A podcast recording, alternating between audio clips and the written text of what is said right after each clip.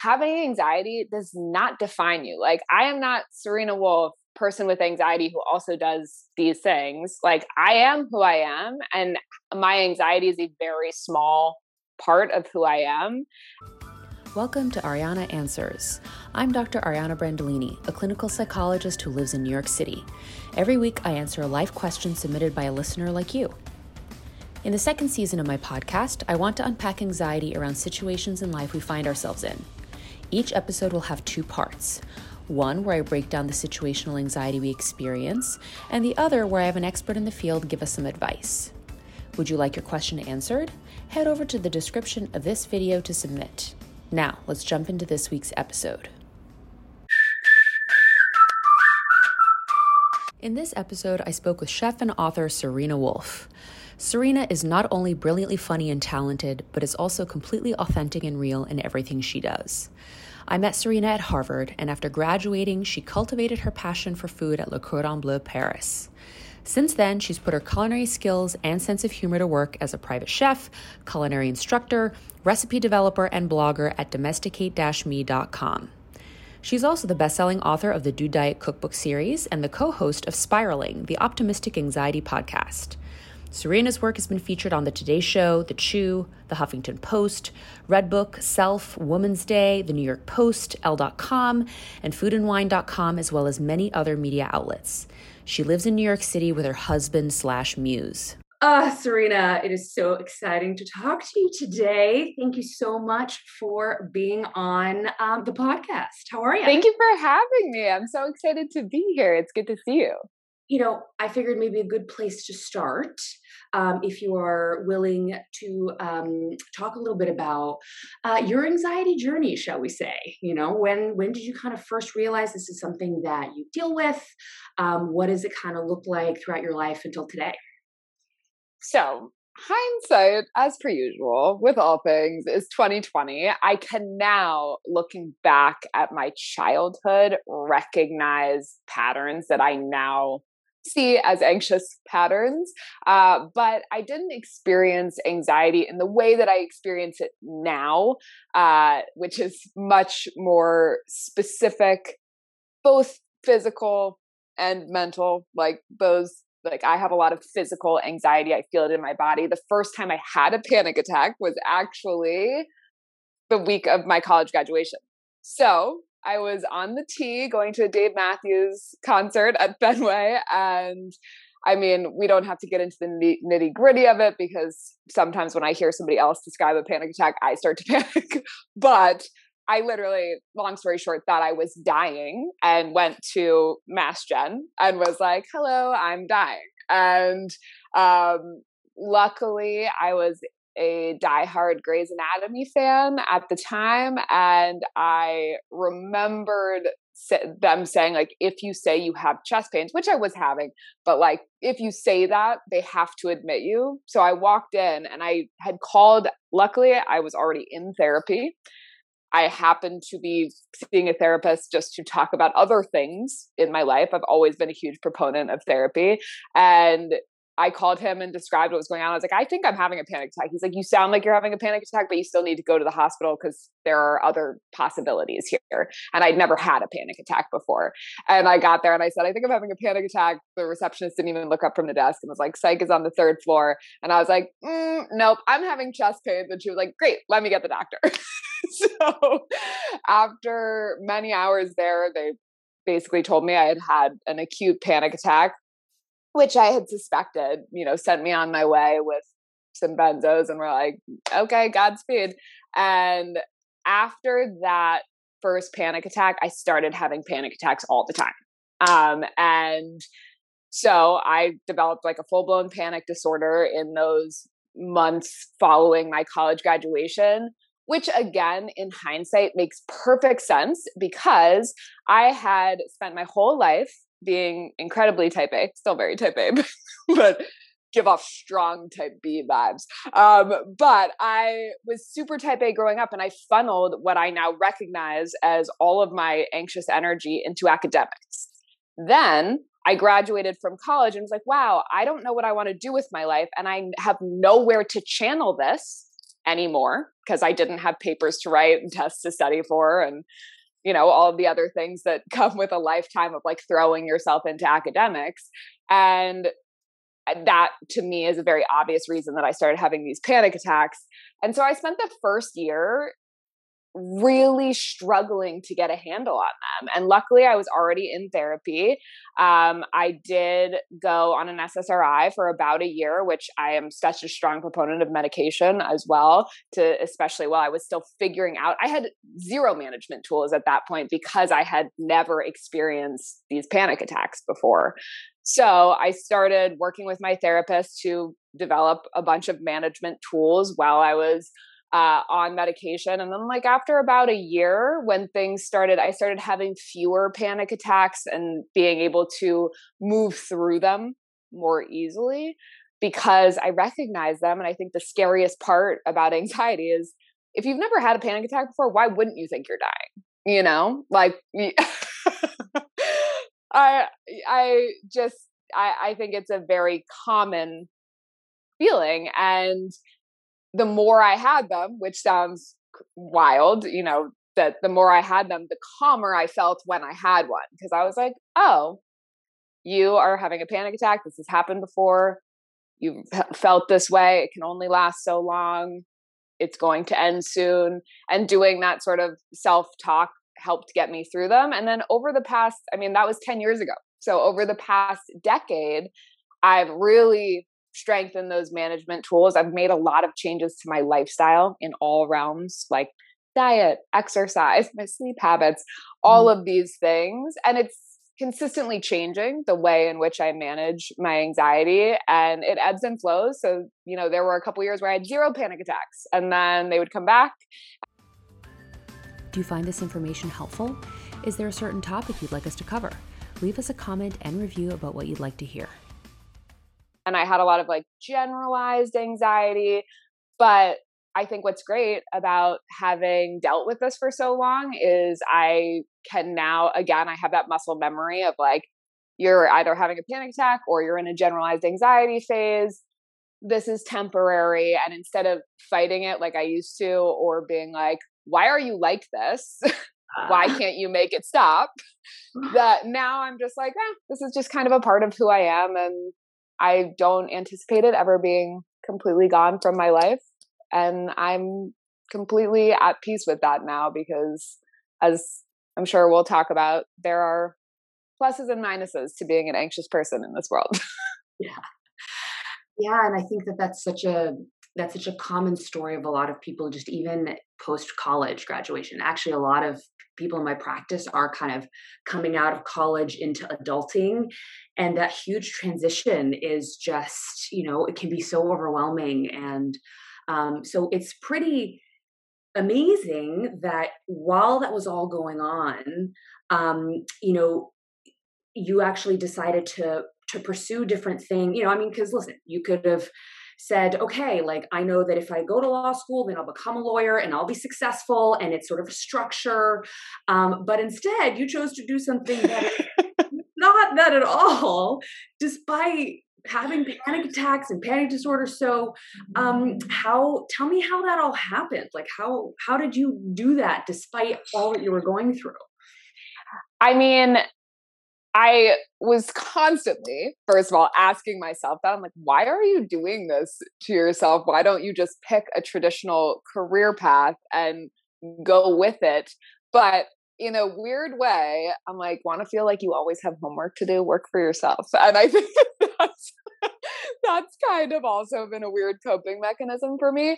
But I think what's really wild about I'm not a big fate person, but I do think that there are interesting, I don't know, confluences of events and, and you know, odd things that kind of fall into place. And I developed anxiety right before I went to Cordon Bleu.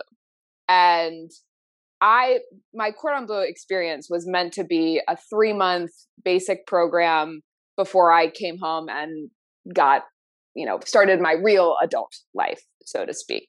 And I had no prior culinary experience. Nobody in my family cooks. I had no desire to be a chef.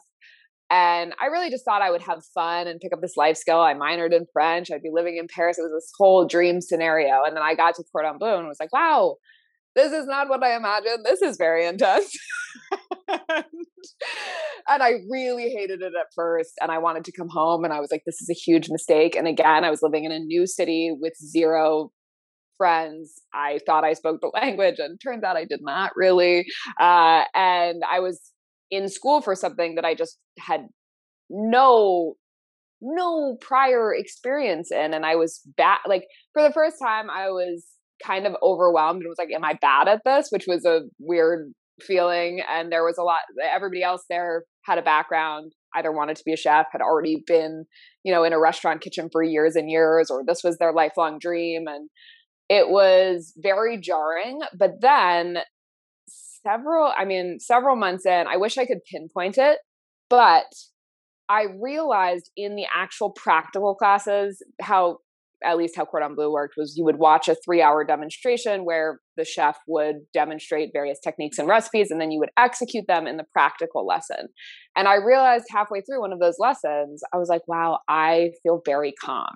And I think it was, it was really quiet in there and you were you were had a time limit to execute these dishes which you were being graded in so i essentially put my back myself back in a high stress situation and i loved being stressed out. It's something I'm also working on in therapy. I love being stressed out because I can't be anxious when I'm stressed. There's like not enough room in my brain. Wow. So but I felt very calm in the kitchen and I realized that I did actually have a knack for it and I think naturally when you're good at something you tend to start to like it more but I ended up signing on and doing the full diploma program. And afterwards, I really, I mean, I really flailed for a lot of years. I mean, I made it work and it got me to where I am now, but I am, my path has been so twisted. And I came home, I was hosting in a restaurant, I was going to people's apartments and teaching like them how to cook, you know, really basic dinners. I was working on my blog. I eventually became a private chef for some guys on the New York Giants. I pitched, I wrote a book proposal, which I pitched, got far down the line, got rejected, crumbled after that. Didn't write my next book proposal for the Dude Diet for two more years. Um, and it just, I think I am somebody who is really good at brushing their shoulders off and trying again. I think it's very much, I think it's partially how I was raised that like get back on the horse mentality. But I also think some of the best advice that I was ever given was that it takes 10 years to be an overnight success. And I do think there's this notion being perpetuated these days online by a younger generation that like if you don't make it in your 20s you're never going to make it. But i find that so absurd because when i look at the older generation and look at like my parents most of them didn't hit their strides until their 40s and nobody thought that was odd. And also i think that was partially because there wasn't the constant comparison of being able to follow a million people's lives on social media. But i just wanted to sort of own that and be like, look, I am not crushing it right now. And that's okay. like, I can't imagine that, you know, just like Rome wasn't built in a day. I'm like, I had these very, and I still have them, these like very high expectations for myself and very big goals and dreams, but they're not specific. It's sort of like a, you know, abstract painting. Like I sort of have an inkling of where I want to go, but it's not fully sketched out and i like that because i can keep erasing things if i don't like them and just be like nah, nah, well, well we'll move on from here. And throughout all of that like my anxiety got really bad again like right when i was working on my first book and i think it was primarily triggered by the fact that i didn't know what i was doing and the anxiety that comes for me like most of my anxiety pools in uncertainty and the unknown and i have a lot of imposter syndrome tendencies.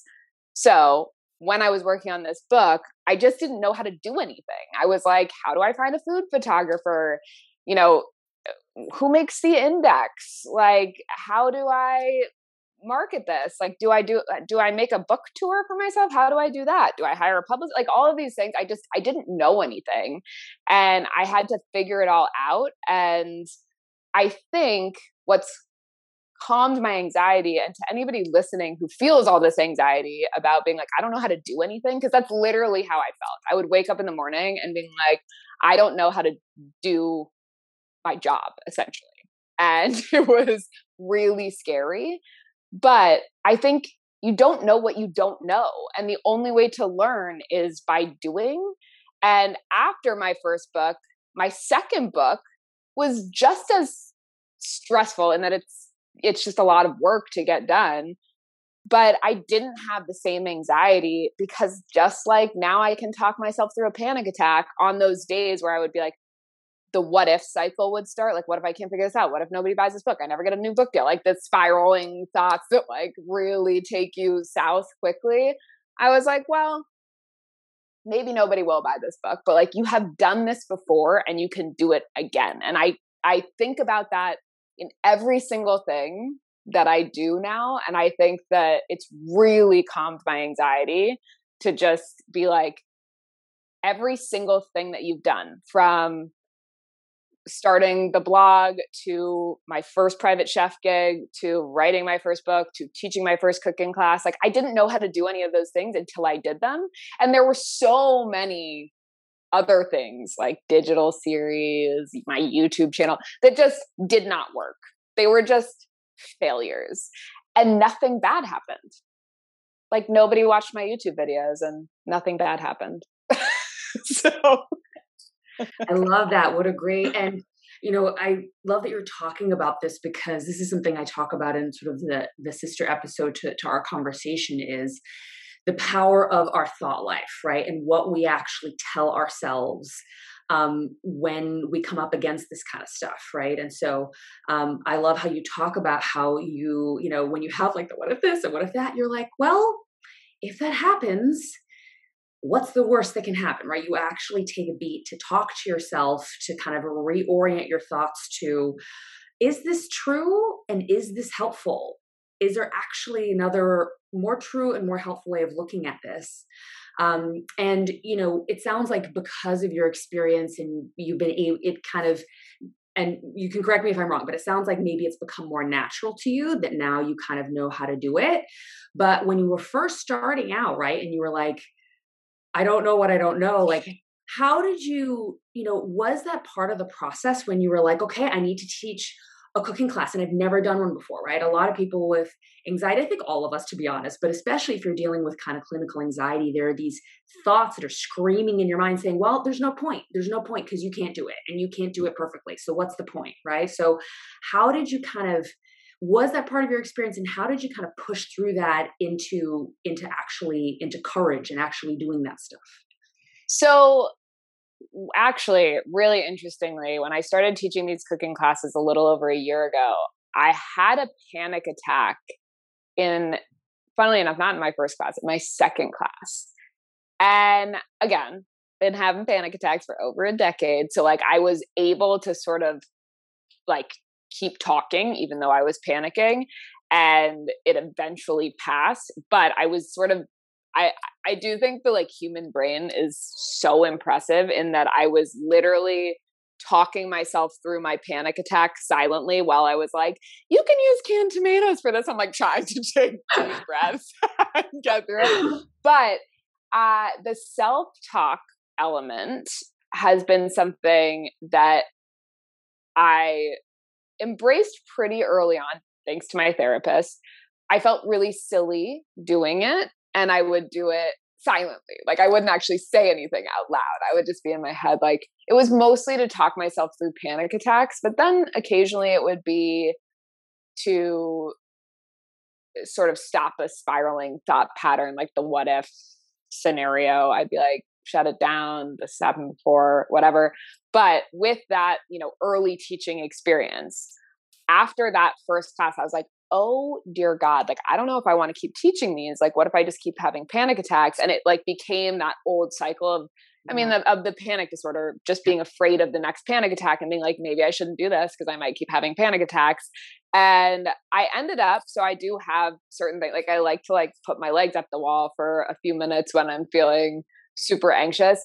I don't, yes, there are obviously physiological reasons why it should be calming, but I'm a ritual person. So sometimes just doing it and I'm like, it's worked before, it'll work this time. So like I started putting my legs up for like five minutes before the class started and listening to like a guided, I don't I don't formally meditate, and when i listen to guided meditations i do other things. Like i don't do what they're telling me to do like sit down and and close my eyes and whatever. I'm like i'm like making toast and just like listening to the soothing love i love it. But yeah. but i started listening to that while i was setting up for class. And then my therapist actually was like i know like you talk to yourself in your head but he was- to help you navigate anxiety and become more mindful, I've created a 20 page workbook for you, completely free.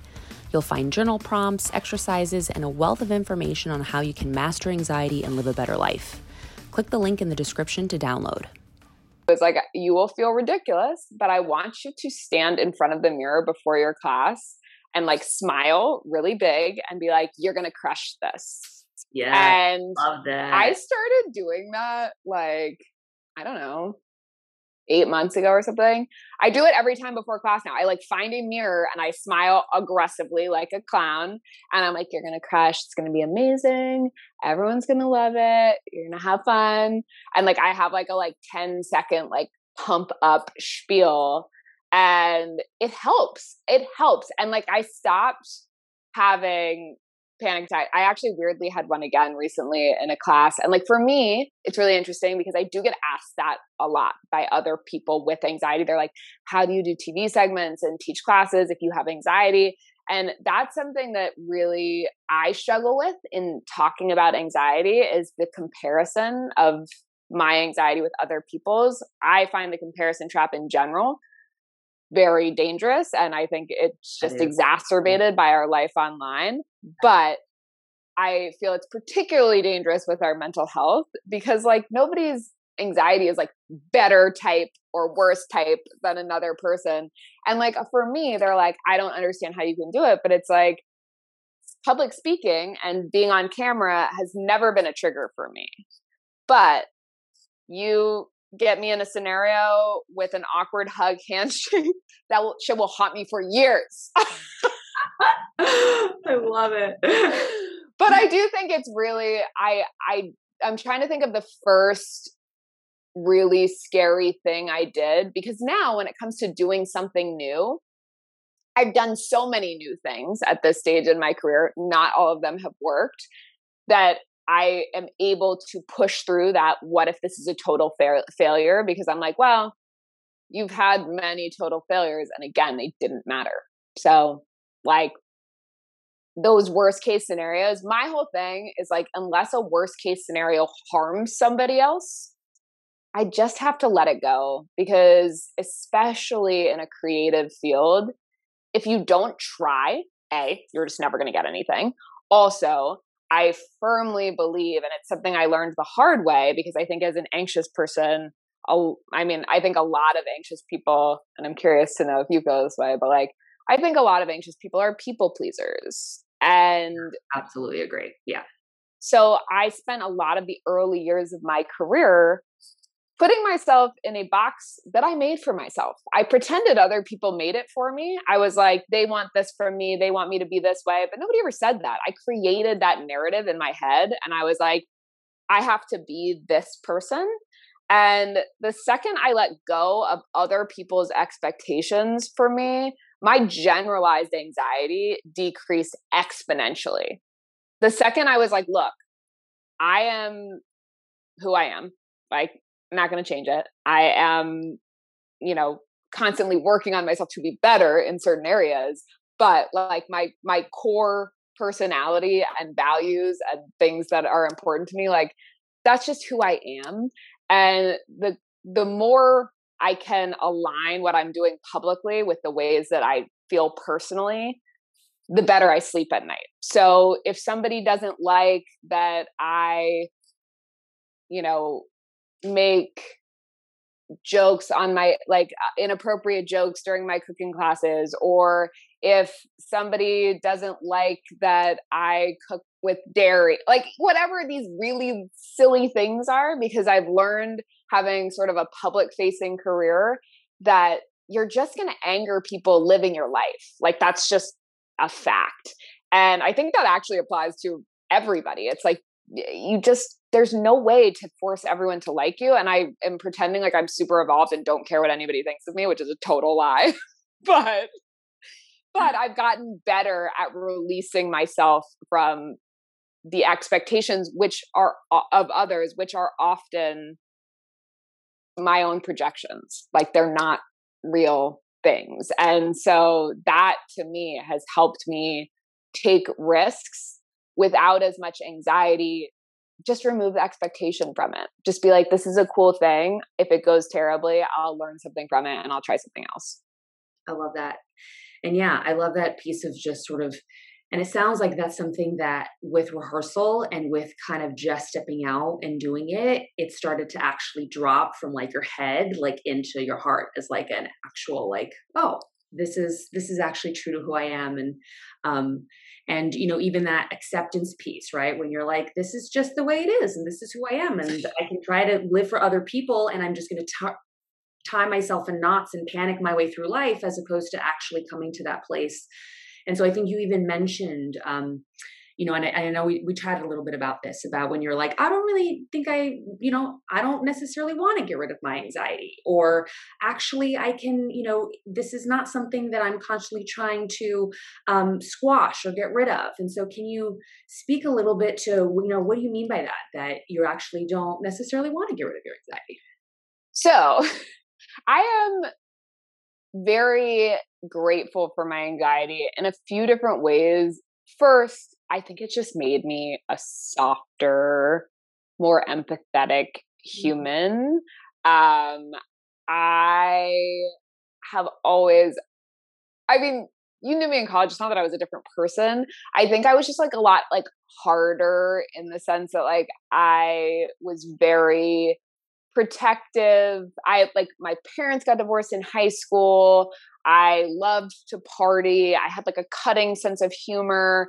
It was I and I think a lot of it was a def- like just an emotional defense mechanism and when I developed anxiety it just made me realize that you know the thing that everybody's are like always saying like we're all dealing with something that nobody else can see and also so many people deal with anxiety it, it, blows my mind that like if i even casually mention anything related people are like ooh i am anxious too.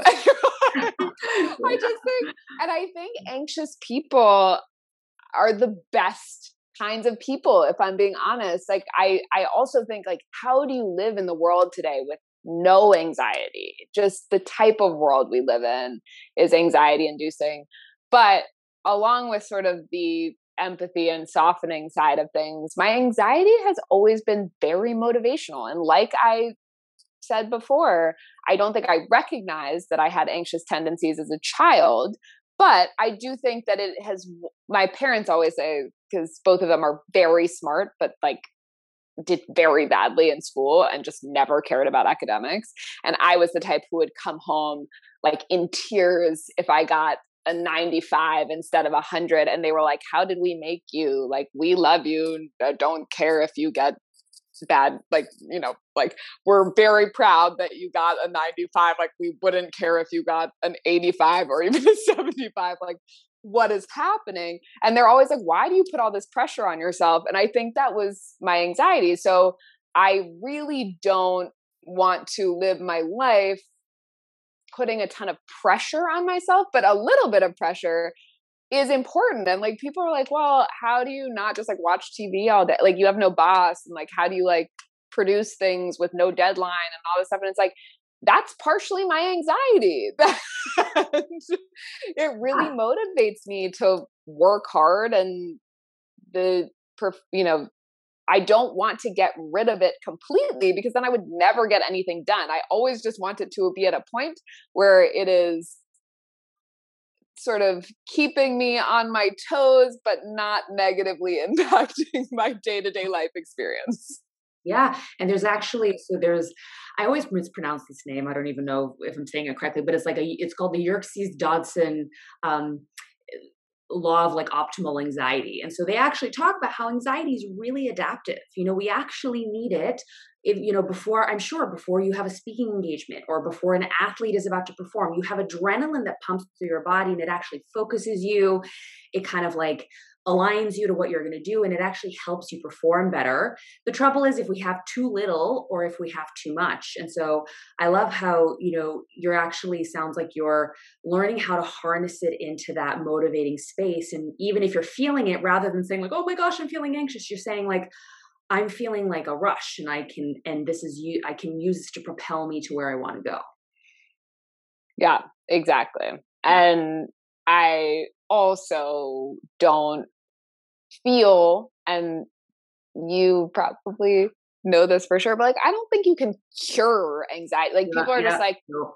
let's just like, they're like, why don't you just, you know, if you have the, you know, occasional panic attack or if you have generalized anxiety, like, why don't you just take medication and make it go away? And I'm like, that's not really how it works. Yeah. And also, I think what scares a lot of people, myself included, when I sort of went through a really good phase a couple years after I developed anxiety where I had really very, very, very little anxiety for a long time. And then I started having panic attacks again for a bit. And I was like, wait a second. Like, I thought I was done with this thing. And just realizing that it comes and goes, it ebbs and flows. We always come out the other side. And being flexible too with like how I manage my anxiety has been really helpful because I think as somebody who loves routine, I'd be like, okay, well, I do these things and then my anxiety is better. But then sometimes one of the things stops working and you're like, what is happening? And I just have to try something new. And I was really frustrated by that, obviously, because it's really annoying when one of your things stops working. But I just kind of keep like tweaking the cocktail recipe and being like, well, like this is not working as much anymore, so I'm gonna try this. Like I used to do I used to go to hot yoga every morning because it was like really calming to me to like get out of bed and then be in this hot room and do this like if you tried to get me, I think I would die in the hot yoga. I tried it once and I was like, nope, nope, never. But it, so I remember too, like one like one day after like a year and a half, I was in there and I just like was like, it's too hot in here and I'm feeling really anxious and like claustrophobic. And I was like, this used to be your sort of happy, calm place, and now it's not anymore. So, oh well, like moving on. pivot, pivot, right? Yeah, pivot. Um, and so there's so many more questions I want to ask you. There's so many more things, but in kind of if you feel like you know for anybody who's listening who is struggles with anxiety um, who feels like their anxiety is kind of getting in the way of them taking risks of pursuing purpose of um, yeah just pursuing their dreams. Um, you know is there you know any last thoughts or any one thing? I know there's probably not one thing but anything that you feel like that maybe we haven't talked about that you kind of want people to know um, just given your process? The only thing and we have touched on this many times but i haven't said it explicitly i think we've been sort of spoon fed this belief that is changing. But a lot of us grew up with the notion that if you have any sort of mental illness, anxiety, depression, etc., that you cannot live a very full, happy, successful life. And I just feel like for me and for anybody out there who still believed that, let that shit go. Like being anxious and having a very full, happy, successful life are not mutually exclusive. And also,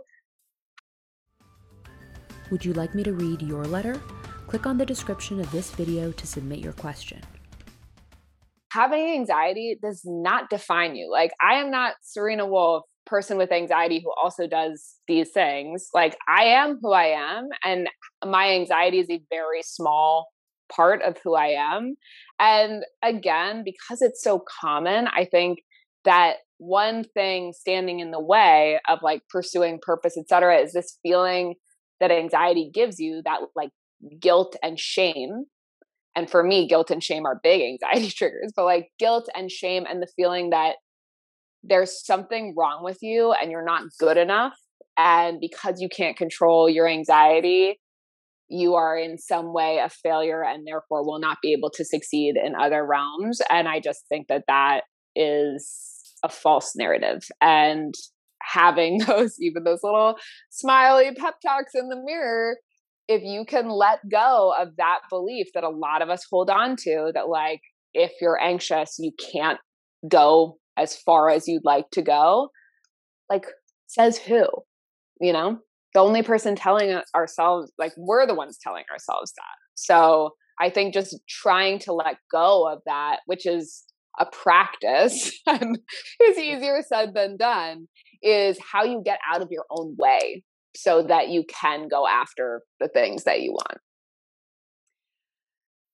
Wise words from an amazing human. Serena, you are so fantastic. Thank you for all the wisdom you shared with us today um, and your journey and being so open and vulnerable. It is just such a delight. And I know it's going to help so many people. Um, and so thank you again. Um, and uh, hope to have you back soon to keep going on this conversation. As I said, I have so many more things that I want to ask you about.